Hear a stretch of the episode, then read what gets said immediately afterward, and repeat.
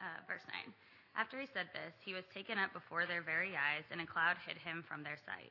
They were looking intently up into the sky as he was going, when suddenly two men dressed in white stood beside them.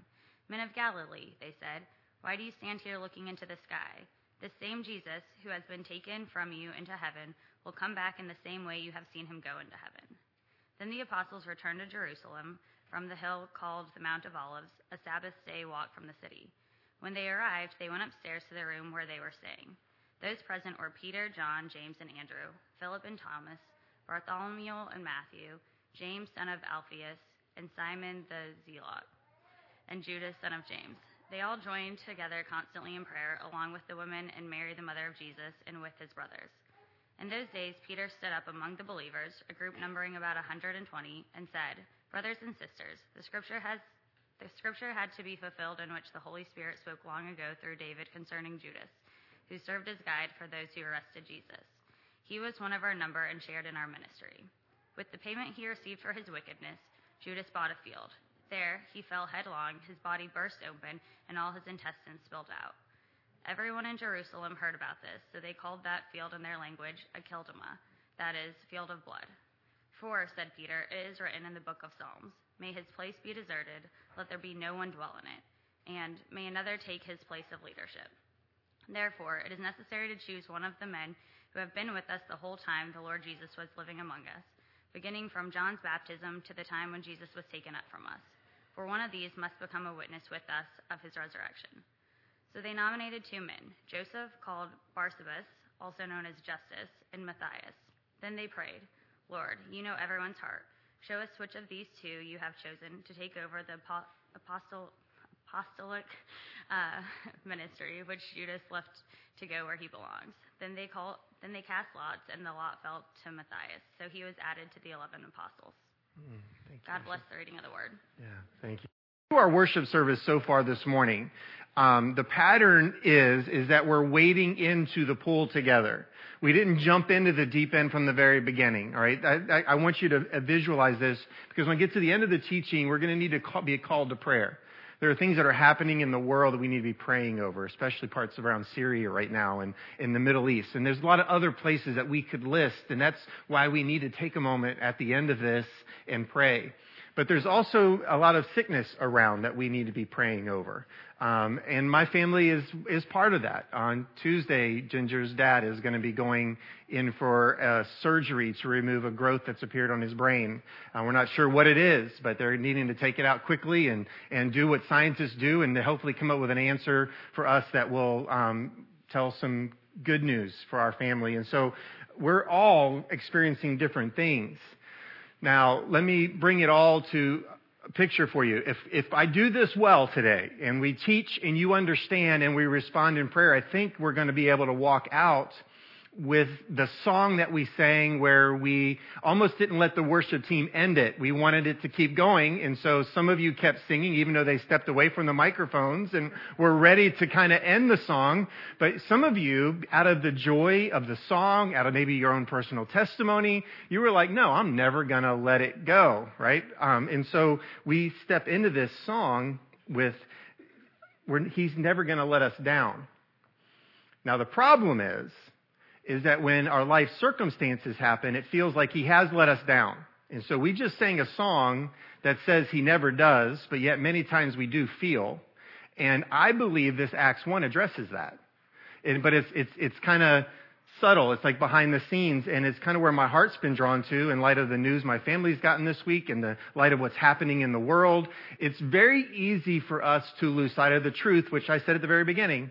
Where is Jesus? He's king. He's seated as king over his kingdom and all of heaven and earth are coming together. So we lose sight of that. We're going to struggle with things that happen. And then we don't understand what the Holy Spirit's to do. We don't understand what we're supposed to do. When those confusing things set in, then we come up with different songs. You always let me down.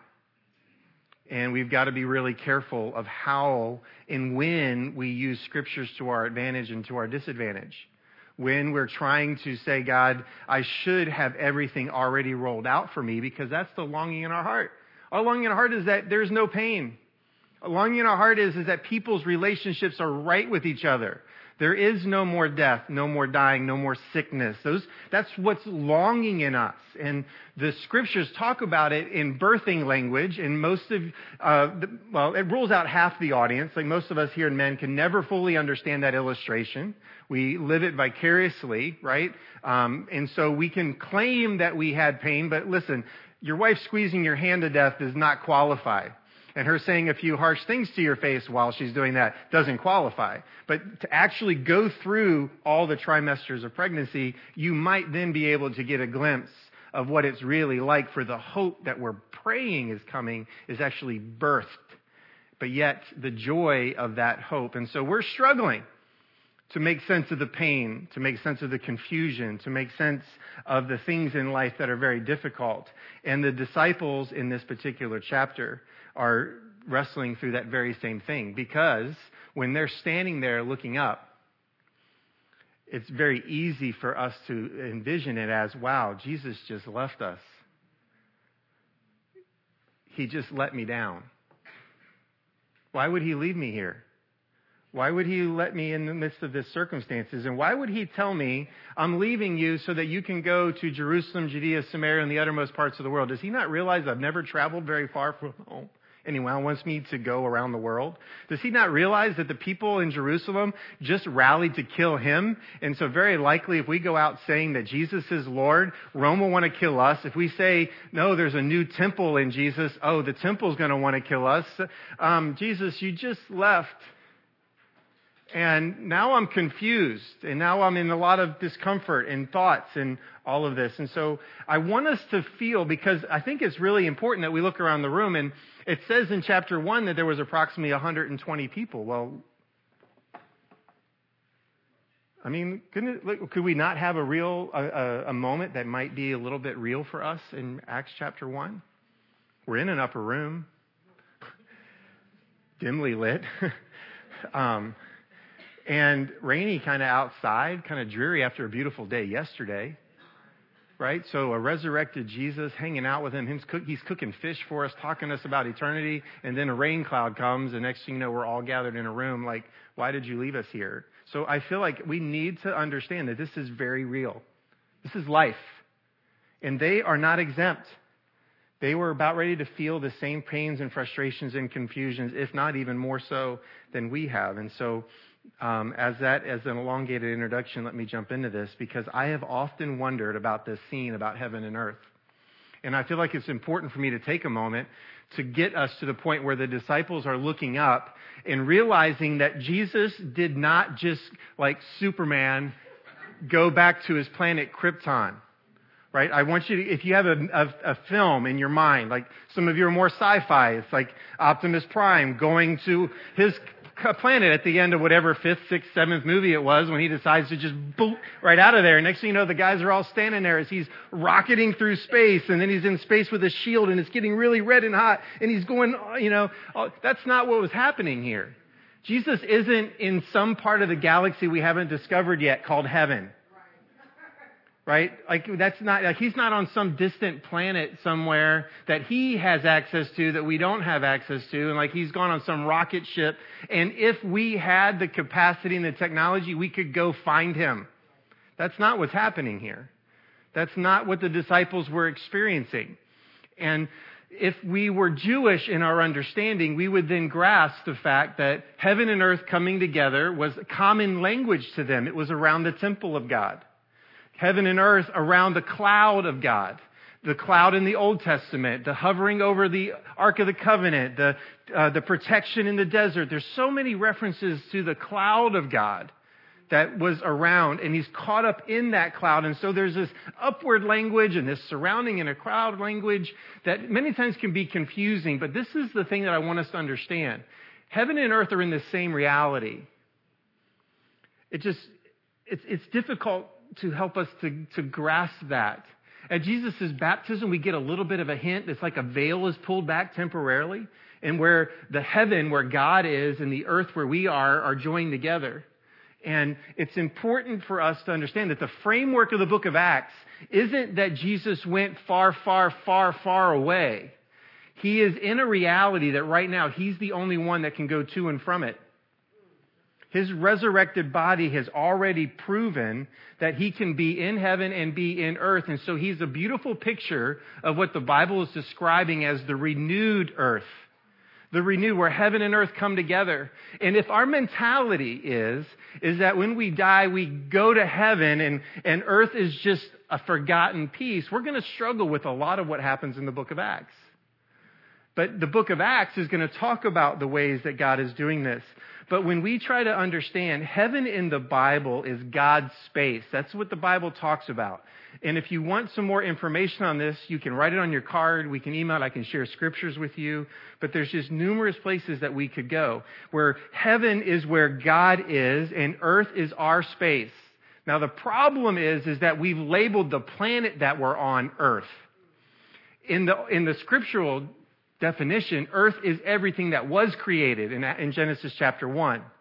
So when it talks about the earth is ours, it's talking about everything God created. So because we've labeled our planet earth, we generally bring that type of interpretation to scripture. So we think Jesus has gone past the moon somewhere and he's hiding out for us when in actuality, he is in God's space, which was, which was separated from the earth space and is now some kind of veil barrier thing. But at resurrection, we're all going to experience it. So if I can take a risk in changing a little bit of our mentality, heaven, the way that most of us have been taught growing up, I grew up with this, with the mentality that I need my sins forgiven so I could be in heaven, right? But the New Testament talks about God renewing the earth. Um, Romans chapter 8 is a beautiful picture of all of that. And so if, if, if what I'm saying to you can help lay a, found, a groundwork for the book of Acts, this is what I want you to picture. If we die before Jesus comes back, we have a temporary place called heaven. But we're resurrected back to a renewed earth. That's the example Jesus gave us. So if you've already had a loved one that you've lost, and at the resurrection, they are now going to be like Christ and have this heaven and earth combination and they're going to come back when the earth is renewed. So for some of us, we might still be alive at the second coming of Jesus. And he's going to come back in a cloud, according to Acts 1, just like he left. Now again, I'm trying to give you a visual imagery. Any of you in here, um, like Avengers fans, like you're into the Marvel stuff, would you just admit it by raising your hand? Any of you? Oh man, so who, where, how is it making billions when only 10 of you raised your hand? Is there a lot of people in here not willing to admit that in church, that you're a Marvel fan? All right, so there are a few of us that are Marvel fans, and I just want to sh- tell you, not that you need to go to see the film, but there is a moment in this particular trailer release for the new film that's coming out where the new villain appears coming out of a cloud. Right? I just want you guys to understand this, all right? Peaches got it, all right? That's just worth it. So the other 119 of you, hopefully that image will set in. But there, that is a beautiful example, I feel like, and maybe even a, a, slight example of what it looks like on the second coming when the cloud is there and next you know, Jesus steps forth, right?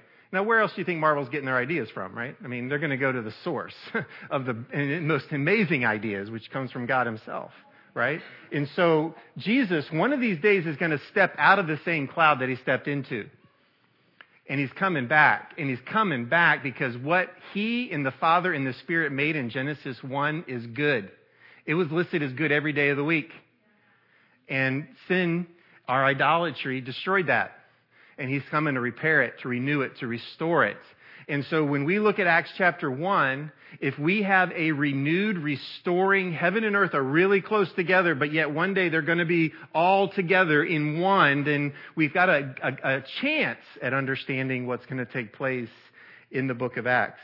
Because God has had a plan, and we talked about this leading up to Easter, where we see again and again in the Bible where He is going to bring a new heaven and a new earth. And He's in that plan. He's working a plan. And I think that this is the part that I want you to understand. Because if we understand who the Father is and that Jesus is King and that we're a part of His kingdom, therefore we play a part, then we're going to understand the plan and then we're going to then be able to make sense of all the pain. Because the early church, they experienced sickness, they experienced persecution, They experienced military violence as well as church violence as well as community violence, but they also experienced what true community could look like breaking bread together. I mean, th- we're going to see all throughout the pages of when they were persecuted by other religions, where they were persecuted by their own, where they were um, not understood by family. So every pain that you represent in the room today, we're going to find on the pages of Acts. Yet, they continued to persevere forward and they had a reputation of being joyous and giving people in the midst of all of that pain. So there is a connection between what you and I think about what Jesus is doing and what the Holy Spirit is doing and you and I making sense of pain in this world. And so as we're going to try to um, help, I'm, I'm going to tell you, I'm going to be learning this myself along the way because I have a lot of questions. I haven't gotten it all figured out. But I do know this, is that God is not going to let us down. I do know that he has fulfilled his promises in Jesus. And so if there are any unfulfilled promises that we haven't experienced yet, if he's already kept all of these, why would he not keep those? Right? And so I want us to, I want us to not lose sight of that. The only problem is, is that the majority of us in this room know what it feels like to be let down by somebody. And so rather than us dealing with forgiveness with that person, we take it out on God. Like if everybody else that bears your image is already letting me down, then you're going to let me down. And we can't let the evil one get that into us because the, the work that we have to do is too important. And so if we can begin to understand what's happening in this chapter with Jesus stepping into heaven and then watching that transition, and begin to look at their response, I think we can lay a framework for what it's going to look like for us as a church moving forward. A couple of things that I think are important just to understand about church and what Luke is saying here. This idea of the Son of Man being lifted up in this Ancient of Days, I believe Luke is making a passionate correlation to Daniel chapter 7. And so when you read Acts chapter 1, what passages do we need to go back to out of the Gospel of John that I referenced last week? John what? Yep, John, well, technically John 13 through John 14, 15, 16, and 17. Did anybody go back and read those last week? Could you just give me some encouragement? All right, yes, there were some. And if you didn't, you need to go do that. I, how could you not? It's rich, it's powerful, it's encouraging. And so now we have another chapter you need to go back and look at. is Daniel chapter 7. Because if you read Daniel 7 and you read Acts chapter 1, you're going to be like, oh, wow. That's what Luke was tying into this powerful moment where God was dealing with things and setting things right, and now they got the chance to witness the next major piece. This is what's taking place in this dramatic scene. And what it's saying is, is that when Jesus is stepping into that cloud, all the other evil powers in the world are no longer in control. So if you tie Daniel 7 and Acts 1, evil's gone. Evil's dealt with. Now the problem is, is that we're still reconciling what it is like for us to continue to see evil in the world today. And, and we can't let that impact us because they were experiencing the same thing. And so hopefully we can learn from them. The other thing that's really important here is there's a blatant, direct approach in Acts chapter 1 to first century people. And in first century, who literally thought they were the Lord of the world? Roman Caesar in particular. So not just Rome, but the Caesar. And he was Lord. He was the one that was over everything. And so in Acts chapter 1, there is a direct statement towards the current leadership in the world of Rome by saying to them, Oh, you know what? I know Titus is claiming to be the son of God because he was most likely the emperor at the, around the time that this was written.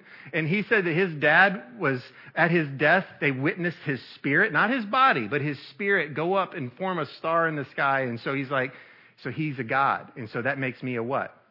A son of a God. Right? And so he could go around and tell everybody, oh, I'm a son of a God because they, and now Luke is writing, he's like, no, no, no, no, no, no. The real king bodily was resurrected and is now seated on a heavenly throne. And if we can allow that to start to permeate our spirit and not just be an intellectual historical fact, but we can literally start to let this set into who we are and allow it to encourage us, I think we'll be inspired like the early church was once the Holy Spirit gets involved. Because the statement that Luke is making here uh, in Acts to Theophilus, his friend, is that there is no Lord other than Jesus. There is nobody in more of a higher seat of authority than Jesus. He is king of the world. And so the first and most important response to this extraordinary yet unprecedented and even still harder to believe event is the course of their worship. We're going to see here, at a response of all of that, what did they do? It says that, um, that they devoted themselves to prayer. 120 people approximately in a room in the midst of everything that I just described to you. It's all starting to make sense to them, and they start to worship God. It wasn't a planned worship service. It wasn't a let's come and be Sundays at 9, 9.30, um, and we're going to just start to worship God. It was they got together, and in the midst of reflecting and all of the pieces coming together, of the, the witnesses telling them, look, you need to, you need to go do what he told you to do, um, they, they, they, their response was to worship. And we need to realize that the Mount of Olives wasn't very far from where they were and what just happened there. We need to also realize that the room where they had their meal in it wasn't very far from there. And that now it's even listing Jesus, his mother, Jesus' mother is now present in the room with them. It's not just the 12, well, the 11 and soon to be a 12.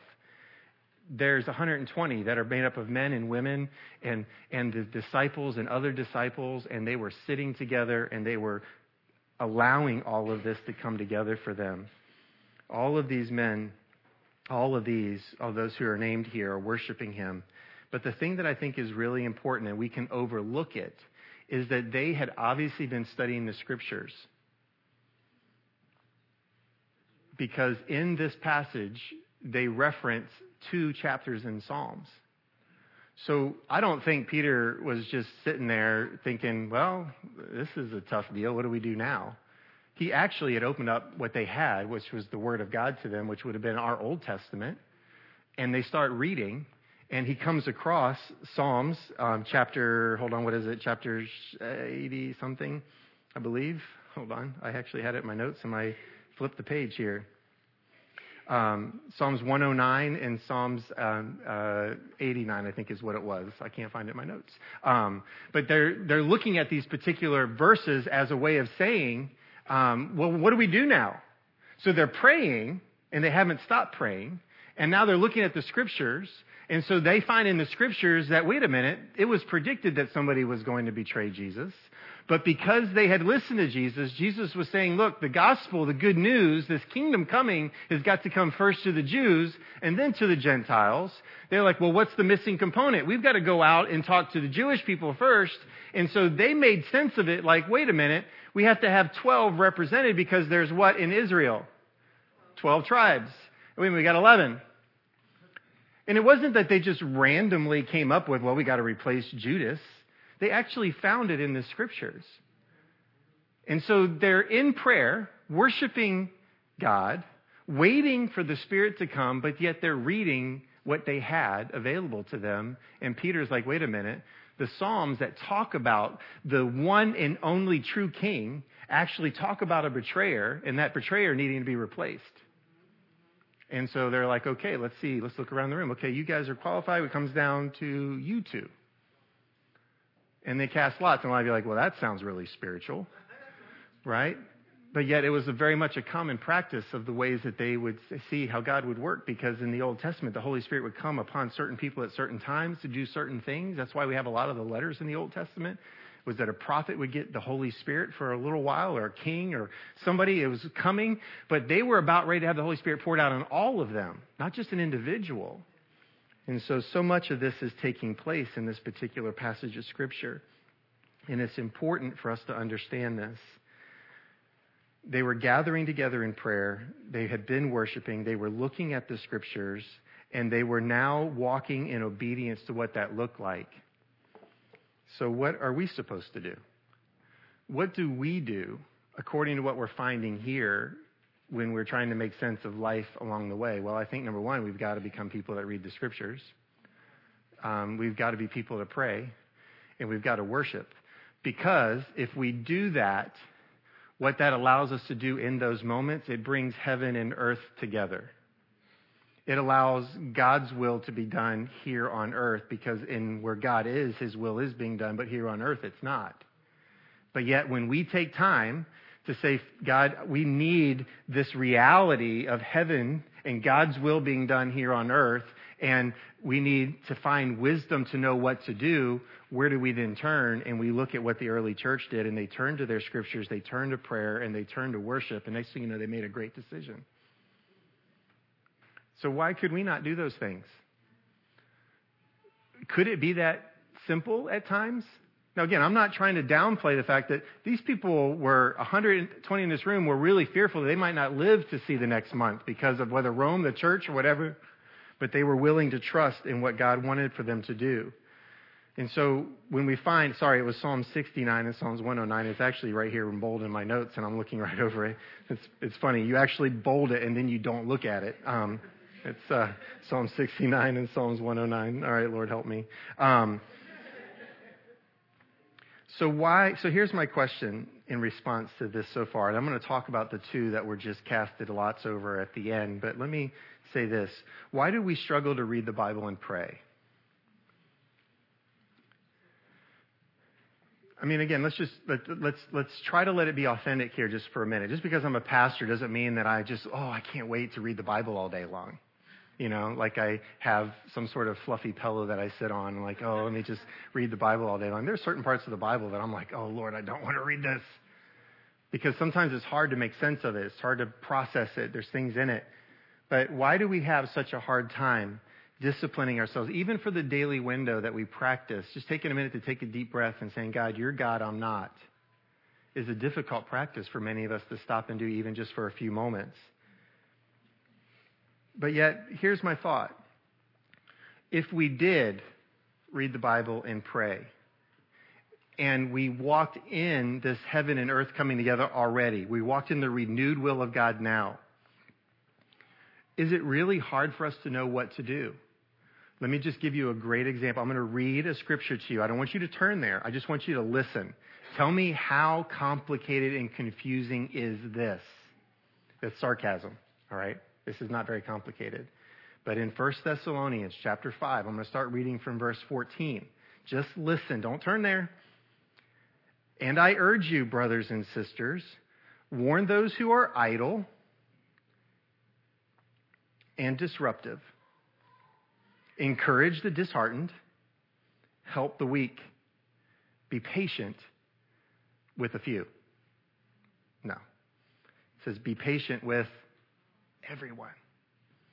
Wait a minute. Wait a minute. So if I see somebody being idle, I should just ignore them? If I see somebody being disruptive, I should just let them be disruptive? I mean, does it get any clearer than, look, warn those that are being idle, warn those that are being disruptive. Uh, those people that are disheartened, uh, man, our encouragers will go take care of that. No, if we see somebody disheartened, what are we supposed to do? Encourage them. Help the weak. No, it's easier to hang out with the strong, isn't it? Can, can we just, let's be honest. Isn't it easier to hang out with people that don't have problems? Even though that's really a lie. We all have problems, right? But we just choose which problems are acceptable to us, right? But it's so much easier to hang out with a strong person than it is a weak person. Um, and then it says, be patient with everyone. Now, hold on a minute. Can I just confess to you, I was not patient with Michael's, um, like the craft store? Not Michael's, like a person, but the craft store people my wife actually looked at me in shock, like, oh my goodness.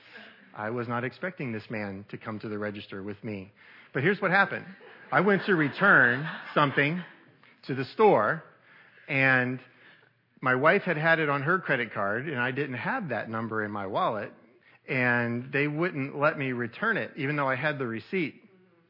And I was very confusing, and the way they represented it was very, and needless to say, I, it didn't bring out the best in me. And so I said, great, void it, I'm leaving. I just took the stuff and I said, Ginger can return it when she comes back. So then Ginger goes to return it when she came back. And they say, well, it's already been returned. Oh no, that didn't go well for me. Ginger texted me like, and I'm in the car waiting for her, thinking she's just going to run it out. So I walk in, and I'm just confessing. I said the buffoons at the store, imbeciles. I said imbeciles. I said imbeciles. I did. I used the word imbecile, and um, I went outside of the store and I sat down on the bench and I just said, Lord, I am just tired and I'm weak. And was that not an example of the fact that if we're not careful, what comes out of us isn't what pleases the Lord? And under certain stresses and things like that, we can very quickly go in a very bad way. And so the only way that I avoid using words like imbecile is if I learn to be patient with everybody.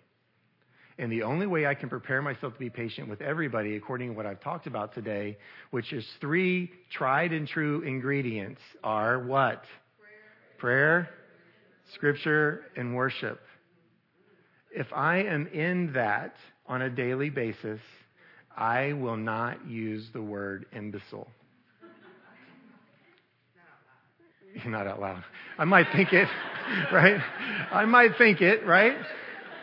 But yet I wouldn't use it. So let me continue on. I've only gotten through the first verse that I wanted to read to you. Like, look, if, if it is, if it is as simple as us worshiping God, realizing where God is and that His will needs to come into earth, and I'm worshiping Him there, I'm praying to Him there, and I am uh, in the process of reading the scriptures. Listen to what goes on after this. Make sure that nobody pays back a wrong for a wrong but always strive to do what is good for each other and for everyone else.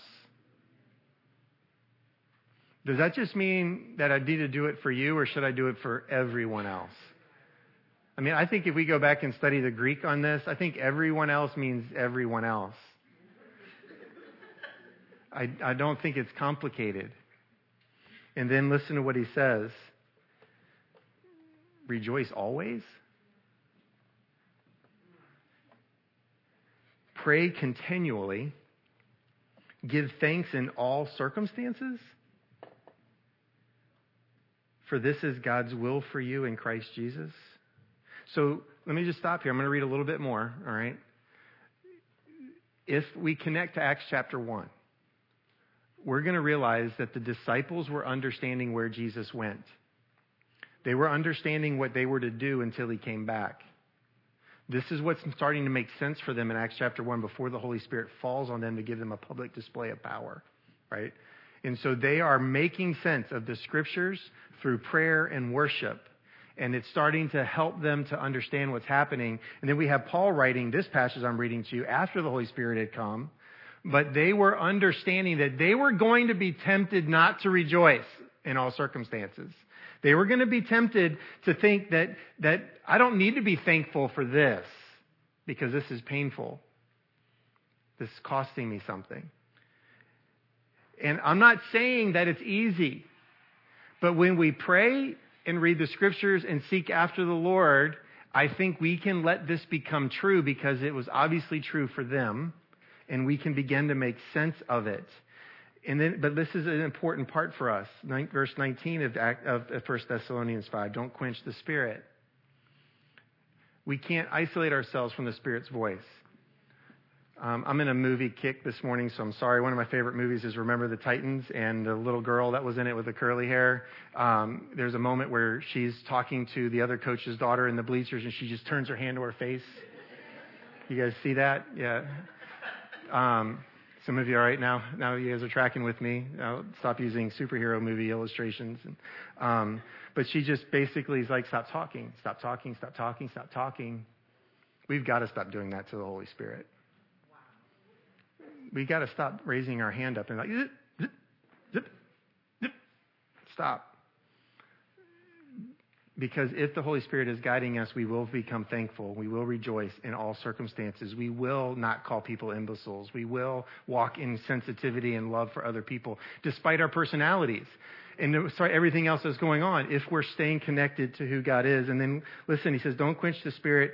Do not treat prophecies with contempt. Like, look, there's times where people are going to come up to you And there's, there's scriptures we can go to and we'll help work through this, but where somebody's going to look at you in the name of Jesus and say something prophetic to you, even still to this day. We don't need to treat that with contempt, but we have to test them. There's actually instructions about witnesses and things that we're supposed to do, but yet when it's spoken to us, we should trust it.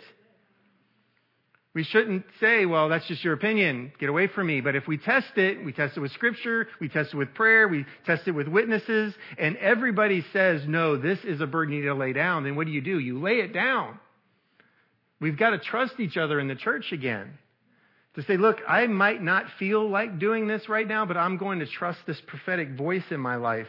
And we got to hold on to what is good. You can't hold on to what is bad says, hold on to what is good, not hold, reject every kind of evil, and may God Himself, the God of peace, sanctify you through and through. And may your whole spirit, like I wasn't sanctified through and through at the counter at Michael's. Wasn't. This is proof that God still has a great work to do in this man. And I've got to let him do that work so that the body can be kept blameless at the coming of the Lord Jesus Christ. I don't want Jesus to step out of the cloud and for me to walk up to him and hug him and everybody like, wow, you know Jesus? Jesus knows you. I mean, that's a part of the sanctification process of us getting to become more and more like Jesus when they see Jesus and us together, like, oh, wait a minute, I can't tell you apart. But we've got to let that work happen even in the midst of the circumstances. In Acts, we're going to find all of the circumstances of pain and frustration and loss of life and death and for many different reasons and things that they experienced and the frustrations around work and life and poverty and joblessness and, and having to worship with somebody that, that was your master, and then masters loving servants to honor God, and then the ethnic diversity that, that clouded the early church and the frustrations of them working all that out. They were working it all out because they took seriously that we need to be patient with everyone. That we need to not just focus on the people who are rejoicing, but focus on the disheartened. We need to help the weak, that we need to figure out reasons to rejoice. We're not going to repay a wrong for a wrong, and we're not going to be disruptive. They just they, they took it seriously and started to walk in it. And so if we tie ourselves to scripture and to prayer and to um, this idea of really truly worshiping God and it really gets into us, then we're going to make decisions like they did with the um, uh, election of Matthias. But yet I feel so bad um, for the fact that um, this other particular gentleman. Why am I drawing a mental blank? What was his name? Um, Joseph of um, Barsabas. They called him Justus. I mean, he was in the top two. And he wasn't picked. But remember, he was chosen by casting lots. So if the lots had been cast and fell on him, that means the disciples would have trusted him fully, right? So he was such a quality individual that had the lots fallen on him, the disciples were prepared to go either way. But the, the lots fell on somebody else. Now, can, I feel like this is such an important thing for us not to miss out in this passage before we get distracted by the power that comes in Acts 2. There's no small task in God's family. I, I, need you guys to listen to me. Number one, there's no idleness in God's family. We've already talked about that in 1 Thessalonians 5. So it doesn't mean that Matthias got elected, therefore Justus just said, well, I'm out. He was still in the 120. He was still there. No, it doesn't say any of them left. But yet he was willing to let somebody else take a spot that only one person could fill. And so we have no other history of what these two guys did. But there's no illusion in Scripture that any of them quit. That any of them got disheartened. Like, wait a minute, I wasn't picked and just walked away. We have a serious competition problem within the body of Christ. There are pastors that don't like to work together. There's churches that don't like each other. And we're still struggling between this idea of God's favor and who gets something and who doesn't get something. When in actuality, the point is, is what does Jesus want? That's what happens. That's what should, we should want to happen. And so whatever Jesus wants, we go do. And if Jesus wants somebody else to fulfill a role, then why not step into that? Like, well, that's what Jesus wants. I'm going to follow that. I'm going to get involved in that. I'm not going to stay idle. I'm going to continue to rejoice in painful times. I'm going to continue to be loving and responsible with everything that God's given me and continue to run after Him And I don't want us to lose sight of the fact that competition in the church is still killing the church. It's ruining our reputation. It's like, well, I can't believe they let that person do this and I'm not allowed to do it. Like, no, we're, we got so much to do. So many places for us to plug in and serve. And so in the first chapter of Acts, we need to understand where Jesus is. We need to understand what the scriptures are here for. We need to understand the importance of learning to pray. And we need to understand the importance of us worshiping. And so, as the worship team comes back up, and as we get ready to step into the Lord's Supper, I just want to say, parents, if you want your children to participate in the Lord's Supper with you at any point in time in these next couple of songs, you can go get them and let them. But we need to pray for a couple of things. Um, number one, I think um, I saw um, Albert was here. Um, would you grab your lanyard? And I'm not sure if any of our other elders are here this morning. But um, if you are needing prayer for, for sickness for yourself or a family member, I'd like for you to find your way to Albert this morning. Actually, he'll be back by the needs board here in the back by the sound area. Just go to him and just say, This is the sickness person that I need. And if the line forms along, we have to keep our prayers short and powerful like Jesus. Um, but um, the rest of us in here today, I would like for us in this first song to hold up the, the tensions in the world between nations right now. There are some things that are happening and being discussed, and missiles that are being launched, and things that are going on that we just need to say, Jesus, your will be done here on earth as it is in heaven.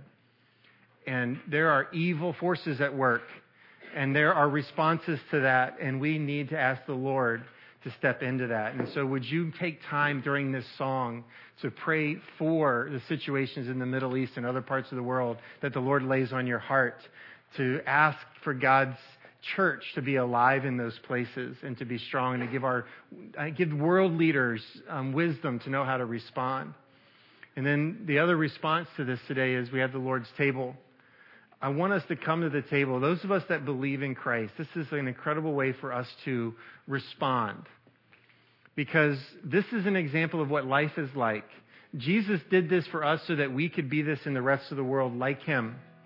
And so we come to the table and we break off that bread. This is his body broken for us, for you. We say it to one another. We dip it in the cup. This is his blood that was poured out for the forgiveness of our sins. This is good news. And then we remind each other of that, but then we need to remind each other of the fact that Jesus is coming back. He's coming back. And in the meantime, there's stuff for us to do. So we pray, we seek his face, we go to the scriptures, we look for encouragement so that we know what it's like to act in the world. What do we do until Jesus comes back? That's what I hope we can discover. So let me pray. Would you stand with me? And so we, and I want you to pray for the nations. I want you to pray for the sick. And then I also want you to come to the table when you're ready and ask the Lord to help us to remember who he was so that we know who we need to be in the world. Let's pray. Father,